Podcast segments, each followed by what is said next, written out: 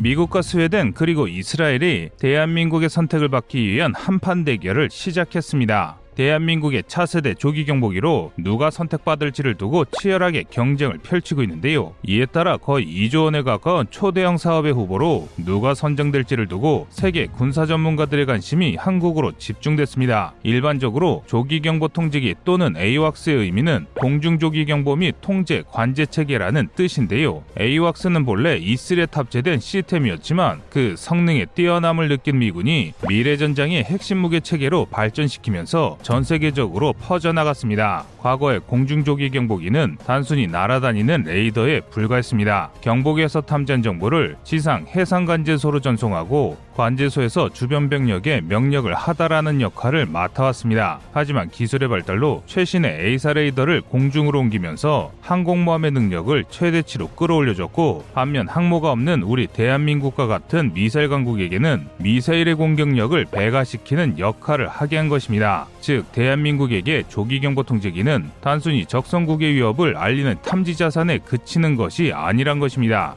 다시 말해 우리 국방력을 한 단계 더 올려줄 수 있는 더할 나위 없이 필요한 항공 자산입니다. 그런데 미국의 보잉이 이 조기경보 통제기로 감히 대한민국의 안보를 담보로 한국의 숨통을 잡고 갑질을 시전한 것입니다. 이 때문에 우리 국회와 군 당국이 단단히 화가 나 있는 상태입니다. 그래서 한국은 다른 대안책을 빠르게 물색한 것인데요. 먼저 사브 글로벌아이는 봉바르디에사의 비즈니스 제트기인 봉바르디에 글로벌 6500을 조기경보 통제기로 개조한 기체입니다. 서방권 조기경보기 중에서는 가장 최신이라고 할 수 있는데요. 최신 사양의 고성능 Erieye ER 레이더와 각종 EO, IR 장비를 탑재하고 있어 크기에 비해 감시 정찰 능력이 매우 우수하며 속도가 빨라 생존성이 높습니다. 이스라엘 항공사 IAI가 제작한 ELW2085 CAEW도 괜찮은 선택지입니다. ELW2085는 미군도 운용 중인 비즈니스 제트기 걸프 스트림 G550을 개조한 조기 경보기로 레이돔을 탑재한 E737과 달리 항공기 측면에 AESA 레이더를 탑재합니다. 이를 통해 전자지원 임무를 수행할 수 있는데요. 적의 네트워크 통신을 감청하거나 적의 레이더 패턴을 획득하는 등 전자정보 수집기로 사용이 가능한 다목적 항공기입니다. 뿐만 아니라 양측면에 더해 기수와 후방 등 4면에 걸쳐 AESA 레이더가 탑재되어 있어 360도 탐지가 가능하며 비즈니스 제트기인 G550을 기반으로 만들어졌기 때문에 상당한 고속 기동이 가능합니다. 추가로 생존성 향상을 위해 여러 장비가 탑재되어 있어 매우 우수한 성능을 자랑합니다. 무엇보다 사부와 IA 모두 보잉사에 비하면 거의 50%가량 저렴한 비용에 조기경보 통제기를 공급할 수 있다고 확언했습니다. 이렇게만 보면 둘 중 하나를 고르는 것도 매우 좋아 보이는데요. 그런데 둘 모두 치명적인 문제가 있습니다. 바로 우리 공군이 요구하는 ROC를 충족하지 못했다는 것인데요. 사부 글로벌 아이는 우리 군이 제시한 핵심 기능 중 하나인 360도 감시가 불가능합니다. 사실 고사행의 레이더는 조기 경보 통제기의 핵심 기능이며 360도 전방위를 동시에 감지할 수 있어야 음영 구역 없이 모든 긴급 사항에 대응할 수 있습니다. 쉽게 말해 360도 감시가 불가능한 조기 경보 통제기는 반푼이라고밖에 할 수 없는데요. 그렇다고 이스라엘의 ELW2085를 선택할 수도 없습니다. 360도 감시는 가능하나 AESA 레이더의 탐지 성능이 떨어져 우리가 원하는 만큼의 탐지 거리를 확보할 수 없기 때문입니다. 조기 경보 통제기를 사용하는 이유가 전투기 레이더로 탐지 못하는 먼 거리의 적을 조기에 탐지하기 위함이라는 것을 고려할 때 ELW는 선택지조차 되지 못한다는 것이죠. 그럼 결국 마지막 남은 선택지는 돌고 돌아 보잉일 수밖에 없게 된 것입니다. 이 때문에 보잉이 더욱 기고만장해져 극에 달한 갑질을 하고 있는 것입니다. 그런데 여기서 한국이 그동안 보인 행보와는 전혀 다른 결정을 해 미국 보잉이 혼돈의 도가니에 빠졌습니다. 바로 대한민국이 이들 전부를 내치겠다는 결정을 내렸기 때문입니다. 그래서 준비했습니다. 오늘은 점점 국산화로 가닥이 잡히고 있는 대한민국의 차세대 조기 경보기에 대해 알려드리겠습니다.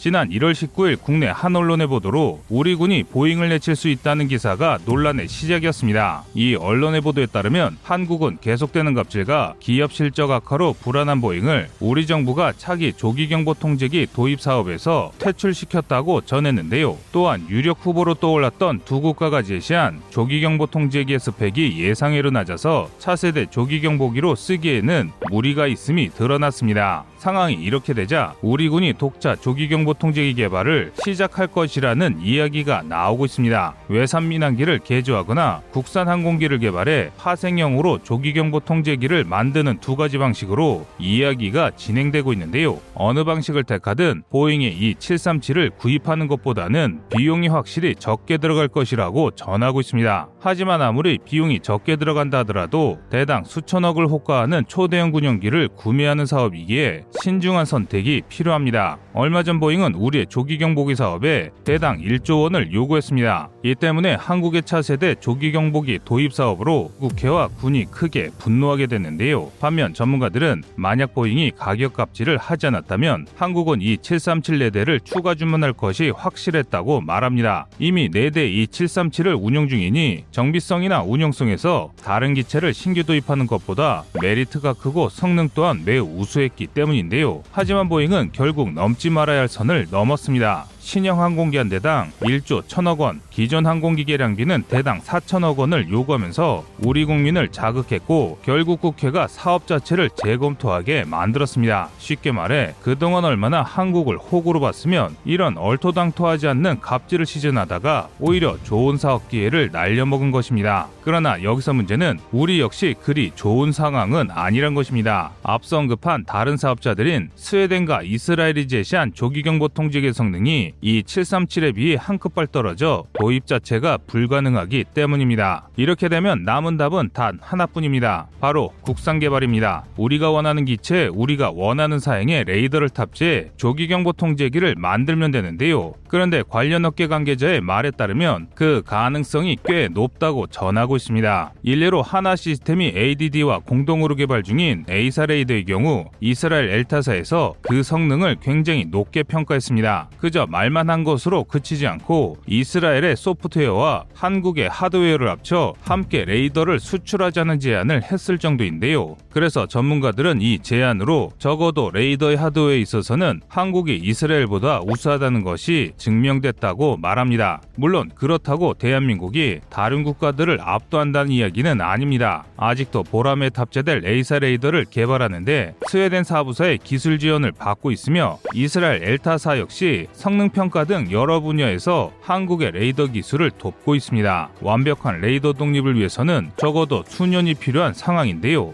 그런데 군사 전문가들은 이 정도로도 국산 조기경보 통제기를 만들기에는 충분하다고 전하고 있습니다. 그 이유는 바로 레이더 핵심인 소자와 안테나를 완전 국산화했으므로 하드웨어를 만든 뒤 소프트웨어를 개선해 나갈 수 있기 때문인데요. 그런데 지금 당장 문제는 레이더보다 오히려 레이더를 탑재할 플랫폼이 문제가 되고 있습니다. 만약 대한민국이 독자적인 조기경보 통제기를 만들 경우 한국이 선택할 수 있는 플랫폼은 크게 두 가지로 나뉩니다. 하나는 외산 민항기를 구매해 이를 개조하는 것이고 다른 하나는 국산 수송기를 개발하고 이를 기반으로 파생형 조기경보 통제기를 만드는 것인데요. 먼저 민항기 개조의 경우 비교적 저렴한 가격으로 빠른 시간 내에 전력화가 가능하다는 장점이 있습니다. 이 중에서도 에어버스나 보잉의 민항여객기나 봉바르디에 걸프스트림의 비즈니스 제트기로 선택지가 갈리는데요. 에어버스나 보잉의 민항여객기를 사용할 경우 부품 수급과 창정비에 매우 유리하며 넓은 동체 덕에 확장성이 상당히 높다는 장점이 있지만 속도가 느리고 덩치가 커서 생존성에 문제가 생깁니다. 반대로 비즈니스 제트기를 사용할 경우 속도가 빠르고 덩치가 작아 생존성에는 유리하나 동체 폭이 좁아 컨트롤 박스를 많이 싣기 어렵고 레이더를 설치할 만한 충분한 공간을 확보하기 어렵습니다. 때문에 우리 공군의 요구 조건을 생각할 때 에어버스 보잉의 보잉의 민항여객기를 개조하는 쪽으로 기울고 있습니다. 근접해서 전자전을 펼쳐야 하는 전자전기의 경우 비즈니스 제트기가 유리하지만 하늘의 지휘소인 조기경보통제기는 속도보다 레이더의 성능과 지휘 능력이 우수한 민항여객기 기반이 낮다는 것입니다. 무엇보다 개발 난이도가 낮다는 것이 가장 큰 장점입니다. 우리 항공기술자들은 지난 과거부터 이미 다소사의 민항제트기 다소 펠콘 2000을 신형 백두정찰기로 개조한 경험이 있습니다. 뿐만 아니라 미공군이 폐기 처리한 P3B를 마개조해 P3CK로 개조하는 성과를 거두기도 했는데요. 게다가 가장 중요한 국산 에이서 레더가 개발되어 있으니 합참이 소요를 제기하고 국회가 이를 승인만 하면 언제라도 국산 조기경보 통제기를 만들 수 있습니다. 그러나 이를 반대하는 반대론자들도 있는데요. 이들에 따르면 국산 수송기를 기반으로 조기경보 통제기를 만들 경우 민항여객기보다 확장성이 높고 비즈니스 제트기만큼이나 빠른 조기경보 통제기를 만들 수 있다고 전합니다. 처음부터 군용을 염두에 두고 만들 수송기 기반이니 동체 폭도 넓고 레이더를 달기에도 적합한 데다 고성능 터보팬 엔진을 사용하므로 압도적인 성능을 발휘할 수 있다는 것인데요. 심지어 ECCM, CMDS, RWR,